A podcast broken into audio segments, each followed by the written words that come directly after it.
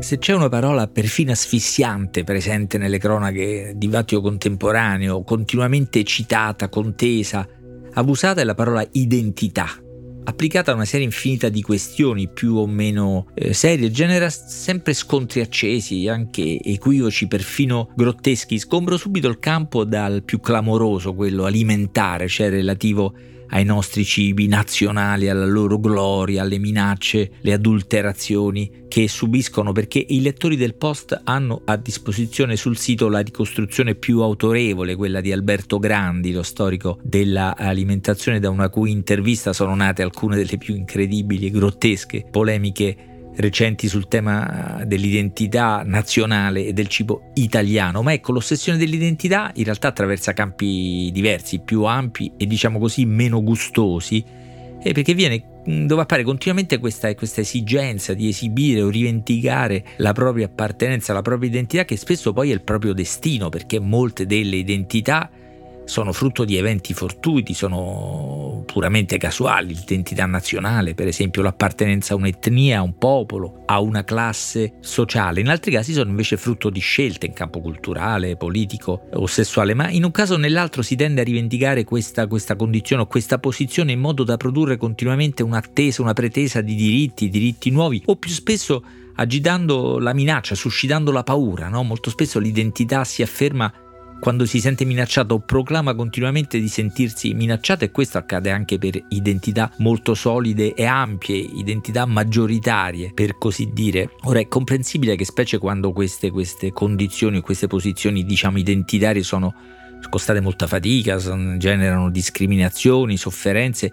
e ci sia, è comprensibile ed è anche importante che ci sia la rivendicazione di diritti e non solo in maniera, in maniera esibizioni. Però ci sono due problemi. Uno è che questa eh, proliferazione tende eh, a generare sempre più identità, a frammentarle sempre più, a parcellizzarle sempre più. Eh, diciamo che da questo punto di vista c'è una puntata molto divertente di Tianimi Bordone dove si raccontava l'impatto, le conseguenze che questa continua rivendicazione di identità specifiche sempre più particolari ha sulla cromia, sulla, sui colori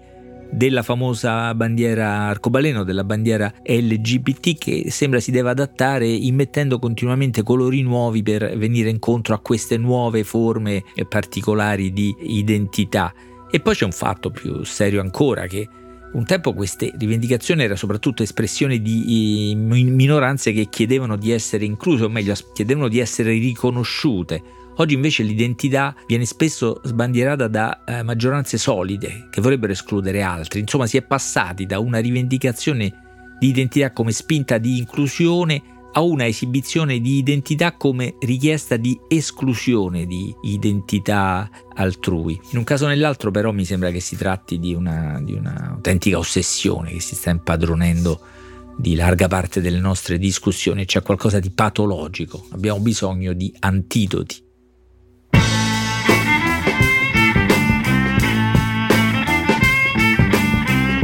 Questo è Timbuktu di Marino Sinibaldi, un podcast del Post che parla con i libri.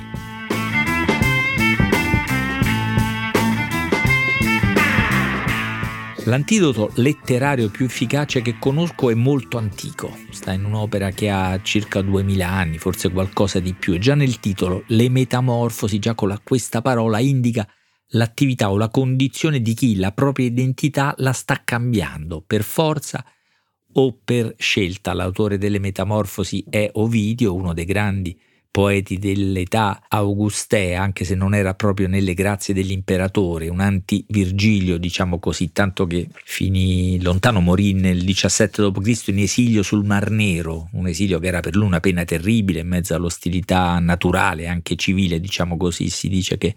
la pena più atroce fosse che quando apriva bocca rischiava di non essere compreso. Eh, delle Metamorfosi esistono edizioni bellissime, eh, un'opera che ha delle dimensioni che possono eh, intimidire, sono 15 libri, 250 miti raccontati o riraccontati in centinaia di storie che si intrecciano, circa 12.000 versi, qualcosa di imponente che può sembrare poco invitante. Esiste oggi un'edizione che invece rende accessibilissimo lo spirito di questa opera, perché l'editore Ponte alle Grazie, in una sua collana di poesia, ha pubblicato sei episodi delle Metamorfosi con il titolo Chiedimi qualunque dono tradotti e curati da Nicola eh, Gardini. Nicola Gardini è uno studioso autorevole, insegna a Oxford, ma è un poeta, un traduttore, un romanziere, non proprio un divulgatore, ma insomma è uno che riesce a trasmetterci, a farci condividere in maniera anche semplice prof- e diretta la profondità e anche la giocosità di questa eh, opera in cui tutto cambia, tutto si rovescia, le vite sono in continuo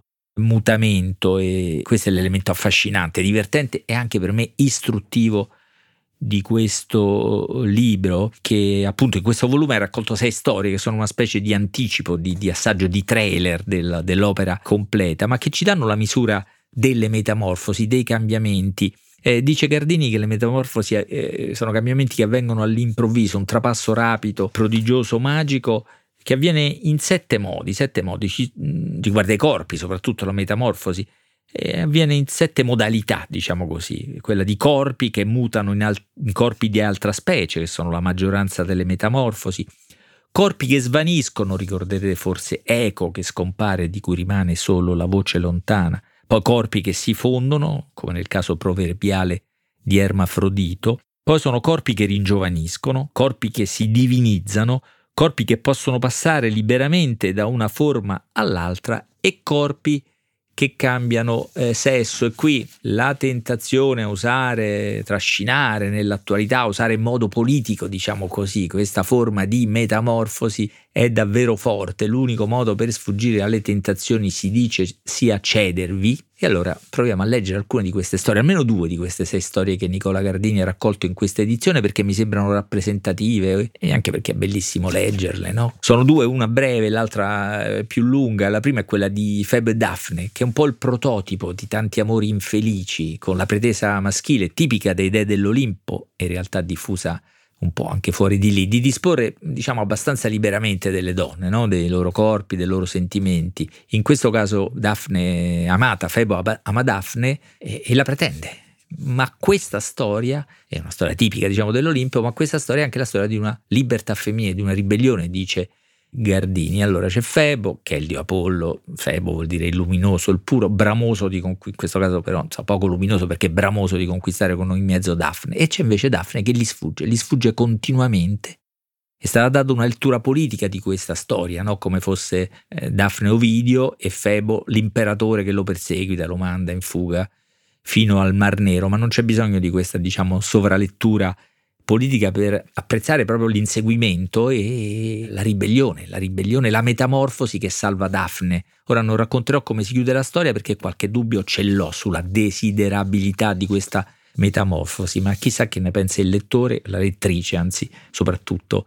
contemporanea. Però la metamorfosi la salva, eh, la storia è molto bella. La seconda la posso raccontare meglio perché è più ampia e poi perché è veramente divertente. Secondo me c'è un ragazzo che chiede al padre in modo insistente, quasi molesto, e anche un po' ricattatorio perché lo, lo incastra con l'insinuazione peggiore di tutti. Ma sei proprio sicuro che, che io sia tuo figlio? Ecco, insomma, in questa posizione si mette questo ragazzo che chiede al padre, pretende di guidare la sua vettura, qualcosa che non ha mai guidato, non sa assolutamente guidare. Considerate che questo ragazzo è fetonte ed è figlio di Febo, cioè il dio sole, che ha, tra le altre cose, l'incarico di guidare ogni giorno il carro che porta la luce, porta il giorno al mondo. Deve essere, deve essere preciso, puntuale eh, questo viaggio. Il padre si impressiona alla, alla, richiesta del figlio, chiedimi qualunque altro dono, chiedimi qualunque dono, appunto, gli dice perché guidare il carro è difficilissimo, i cavalli hanno le fiamme nel petto, dal naso e dalle bocche, ma questo naturalmente non convince il ragazzo, che anzi brucia dal, letteralmente dal desiderio di guidare il carro e come in tanti altri casi ogni divieto del genitore alimenta il desiderio, la pretesa del figlio mm, perché il suo desiderio venga esaudito, insomma alla fine lo convince il padre. C'è l'ultima avvertenza, l'ultima eh, tentativo di prudenza cui lo invita il dio Sole che è veramente umano, troppo umano, persino gli dice di non correre, anzi come dicono i versi, non usare lo sprone, tira invece con vigore la briglia, non passare dritto per i cinque paralleli, insomma gli dice attento alle curve, non, non, non tagliarle, non esagerare, pensa a quello che stai facendo, ma insomma non, nulla resiste al desiderio del ragazzo, il ragazzo sale sul carro e accade quello che deve accadere, non sa guidare, i cavalli si imbizzarriscono, come dice il poeta, non sa nemmeno il loro nome, non sa come dirigerli, il carro comincia a sbandare per l'aria, il sole si sparge dappertutto, arriva in regioni mai viste, brucia alberi, piante, popoli interi diventano cenere, da altre parti il sole atteso non si vede, il carro vaga, sbanda da una, da una parte all'altra, provoca disastri terribili che vengono descritti con molta minuzia, sembra una profezia distopica, o meglio, sembra proprio la realizzazione di tante delle, delle, profezie emerse nella discussione sul climate change, cioè i campi si seccano, i fiumi prosciugati,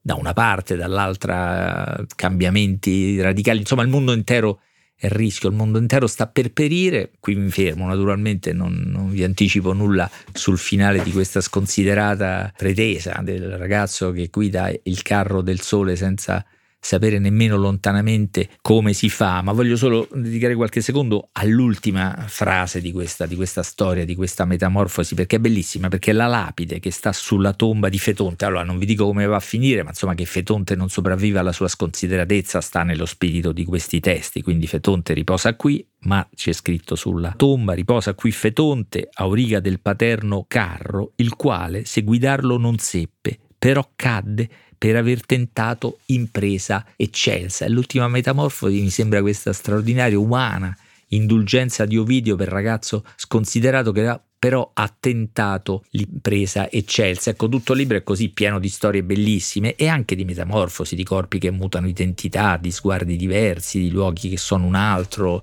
di ogni appartenenza, ogni destino che può essere eh, rovesciato bisognerebbe mm, leggerlo più a lungo, ma non è facile. Per me non è, soprattutto perché ho, ho nelle orecchie grandi letture come quella di Vittorio Sermonti che ha interpretato in maniera eccelsa molti grandi libri. La sua lettura sta in un audiolibro che ancora circola e dunque può essere costato a questa utilissima piccola edizione delle Metamorfosi che si intitola Chiedimi qualunque dono ed ha curato eh, Nicola eh, Gardini. Ora, da una lettura così, così avventurosa, così spiazzante, anzi, così fatta tutta di, di rovesciamenti, eh, non si esce senza identità, come temono i, terroristi spaventati dalla fluidità, no? dalla libertà delle scelte e dei cambiamenti. Si esce sorridendo di queste paure, perché si esce un po' più ricchi o almeno un po' più allegri.